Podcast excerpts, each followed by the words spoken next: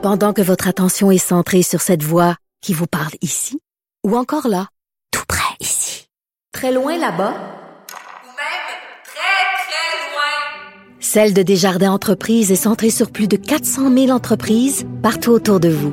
Depuis plus de 120 ans, nos équipes dédiées accompagnent les entrepreneurs d'ici à chaque étape pour qu'ils puissent rester centrés sur ce qui compte, la croissance de leur entreprise.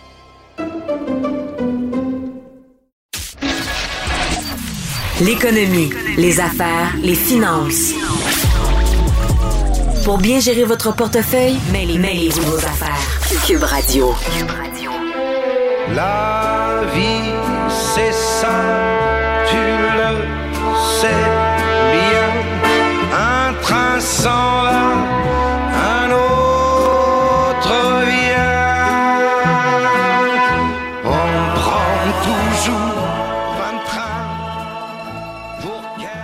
Cette semaine, la Caisse de dépôt a invité les médias à faire un tour euh, des wagons de leur nouveau réseau de transport qui euh, va circuler euh, évidemment prochainement à Montréal et aussi à visiter la station, la nouvelle station de, de, Brossard.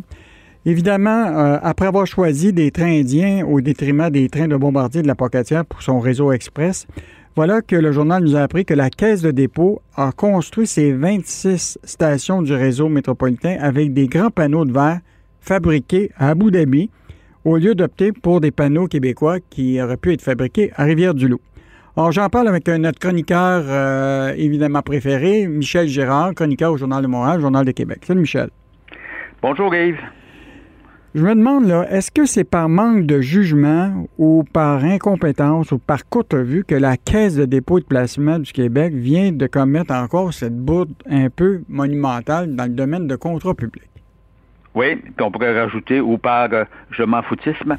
Euh, écoute, je pense que c'est un peu tout cela. Alors, je je trouve que c'est une bourde, une autre bourde monumentale. C'est inacceptable. Je ne comprends pas euh, que la haute direction de la Caisse de dépôt et de placement puisse continuer dans cette même lignée, à savoir euh, depuis qu'on a acquis, acheté euh, des trains indiens pour les faire rouler sur, sur le REM, que l'on paye avec nos épargnes, nos impôts, nos taxes, je trouve ça odieux de voir qu'on récidive et puis maintenant on, on vitre, c'est le cas de le dire, les stations. C'est parce que les stations, là, les 26 stations du là, Yves, il faut rappeler aux gens qu'elles sont tous de verre. Donc, euh, elles sont construites avec des grands panneaux de verre. Et puis, qu'on a préféré donner le contrat. Alors, leur défense, ils vont nous dire, ouais, mais c'est un fournisseur local là, euh, qui a eu le contrat. Ben oui, le fournisseur local, c'est une filiale d'une compagnie ontarienne qui fait affaire avec une, une compagnie d'Abu Dhabi.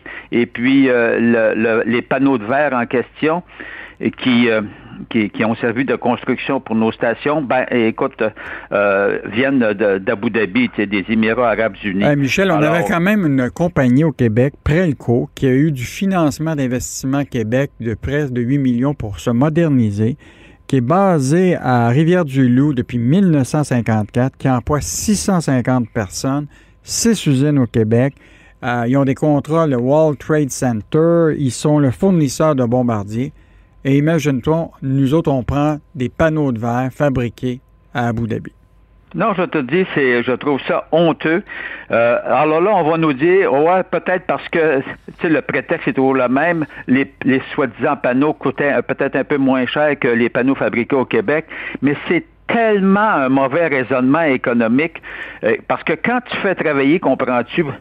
Quand tu fais travailler euh, l'Inde pour euh, les trains là, qui circulent sur notre REM, et puis euh, les à, à Abu Dhabi, les employés euh, bon euh, d'Abu Dhabi pour fabriquer les grands panneaux de verre, on s'entend-tu que tu crées aucune retombée économique pour le Québec? Donc, quand tu donnes un tel contrat, moi je pense que ce qu'il va falloir trouver, c'est que quand tu fais des appels d'offres, là, ben, tu vérifies, premièrement, il faudrait peut-être vérifier que les fournisseurs là, qui font partie de l'appel d'offres, ils prennent nous leur fichu de produits? Puis quand tu as des produits fabriqués qui sont comparables au Québec, de qualité égale ou, équivalente, et, même s'ils coûtent un petit peu plus cher, il faut que tu sois assez intelligent, comprends-tu, pour faire le calcul des retombées qui rentrent, évidemment, à mon avis, dans, dans, dans, dans le contrat, dans l'octroi du contrat, il, faut en tenir compte. Ça- le REM est particulier. Le REM, c'est un projet entièrement financé par nos épargnes, par nos taxes et nos impôts. C'est quoi capable- l'idée? on As-tu ca- comment c'est pas rentable de faire travailler des étrangers avec notre argent? Voyons donc. on est capable de, de- de mettre dans ces contrats-là la, la fameuse clause Québec, là, dans laquelle tu dis, euh, tu sais, pour regarder autour, qui fabrique, puis on dit d'abord, on va Ben aller oui. voir ceux-là, puis après ça, ben, s'ils sont pas capables de le faire, on ira ailleurs.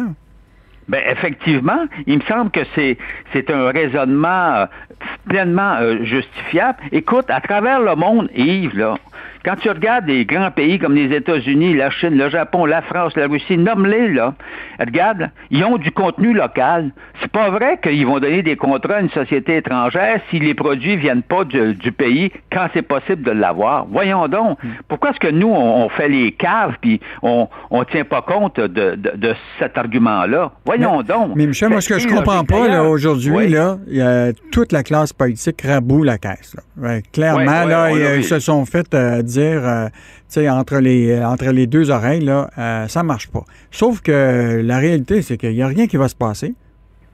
Ben non, mais, mais c'est parce que tu comprends. La caisse de dépôt et de placement, là, il faudrait qu'elle fasse un effort. Le grand patron, le Charles Lemont, là, tu sais, je sais bien que les trains indiens ont été octroyés euh, à l'époque de, de Michael Sebia. Ça a été une gaffe, comprends-tu? Alors, alors, on l'a dénoncé. Et puis, même, même il avait placé Philippe Couillard à l'époque parce que c'était, c'était le gouvernement libéral qui dirigeait à l'époque quand on, il y a eu l'entente avec pour le- le- la construction du REM. Alors, même lui s'était fait arnaquer avec cette histoire de donner des contrats. Tu te rappelleras, il avait été obligé de donner des contrats à la pocatière pour pouvoir euh, leur permettre de survivre. Or, donc, tout le monde en est pleinement conscient. Legault en est pleinement conscient. Donc, il faudrait qu'à partir d'aujourd'hui, qu'on cesse, parce que le REM n'est pas fini, là, puis il va en avoir, euh, tu sais, on, on fait des extensions au REM. Il faut mettre des règles qui, qui favorisent les fournisseurs québécois. Et ça me semble la base, d'autant que c'est un projet qui est financé par nous-mêmes, franchement. Puis, Michel, je rajouterais que euh, la mondialisation ne va pas arrêter demain matin. Et c'est sûr qu'il y aura toujours des fabricants à travers le monde qui vont payer meilleur marché de leurs employés. Écoute, on a sorti là, euh, les, euh, les salaires des gens qui vont travailler justement pour cette compagnie d'Abu Dhabi. Écoute, un ingénieur là-bas là, va gagner 43 000 par année, alors qu'ici, c'est au minimum 104 000 euh, Ben ouais. toutes sortes de, de- des postes là, dont- normalement, là, mettons un contrôleur électricien là, va gagner 11 000 là-bas. Ici, il va gagner plus de 50 000 On ne peut pas compétitionner contre ces gens-là. là. Non, c'est ça. En tout cas, Yves, pour conclure sur ce dossier-là, euh, la seule chose qu'il y a de bleu dans ce dans, dans ce projet du REM là, jusqu'à jusqu'à maintenant, c'est que ça donne les bleus. On est proche du fleuve qui, lui, euh, est aussi bleu. Michel, je vais te parler d'un autre sujet euh, qui a été euh, beaucoup d'actualité euh, cette semaine. là. Le premier ministre Legault estime que le marché de l'emploi est en train de se transformer à l'avantage des travailleurs et qu'une hausse des salaires est inévitable dans certains secteurs. Puis le premier ministre Legault a soutenu que l'immigration n'était pas la seule façon de pourvoir aux postes manquants. Est-ce que la, la- la situation de la pénurie de main-d'œuvre est aussi grave que ça au Québec? Oh, je te dirais, Yves, que la pénurie de main-d'œuvre, même, c'est, on est rendu, c'est du jamais vu. Euh, ça empire de mois en mois. Les dernières statistiques qui remontent au 31 mars dernier de StatCan concernant les postes vacants, nous en avons euh, recensé 181 000 postes vacants euh, au Québec. On a le plus haut niveau de postes euh, vacants, c'est un record absolu, évidemment. On a le plus haut niveau de toutes les provinces. Donc, euh, c'est le Québec qui, qui fait face euh, à la plus grande pénurie de main-d'œuvre de toute façon de, de son histoire. Et là, le problème majeur qui se pose, c'est qu'on, évidemment, on le sait bien, là, avec le, le, le déconfinement. Donc, on a besoin, euh, évidemment, pour faire tourner l'économie, pour euh, permettre aux entreprises de recommencer, comprends-tu, à vivre correctement. Or, à survivre correctement. Donc, on a besoin de main-d'œuvre, mais il y, a un manque. Alors, ce qui risque évidemment de se produire à cause de cette pénurie-là, c'est que, alors qu'on s'attendait à une forte croissance de, l'économie québécoise, ben, elle risque d'être d'être compressée, c'est-à-dire d'être beaucoup moins vive que ce qu'on attendait, et puis de nos possibilités. Alors là, ça, ça, ça ne nous aide pas. Et moi, je pense, à l'instar d'ailleurs de la Fédération canadienne de l'entreprise indépendante et également du, du Conseil du patronat.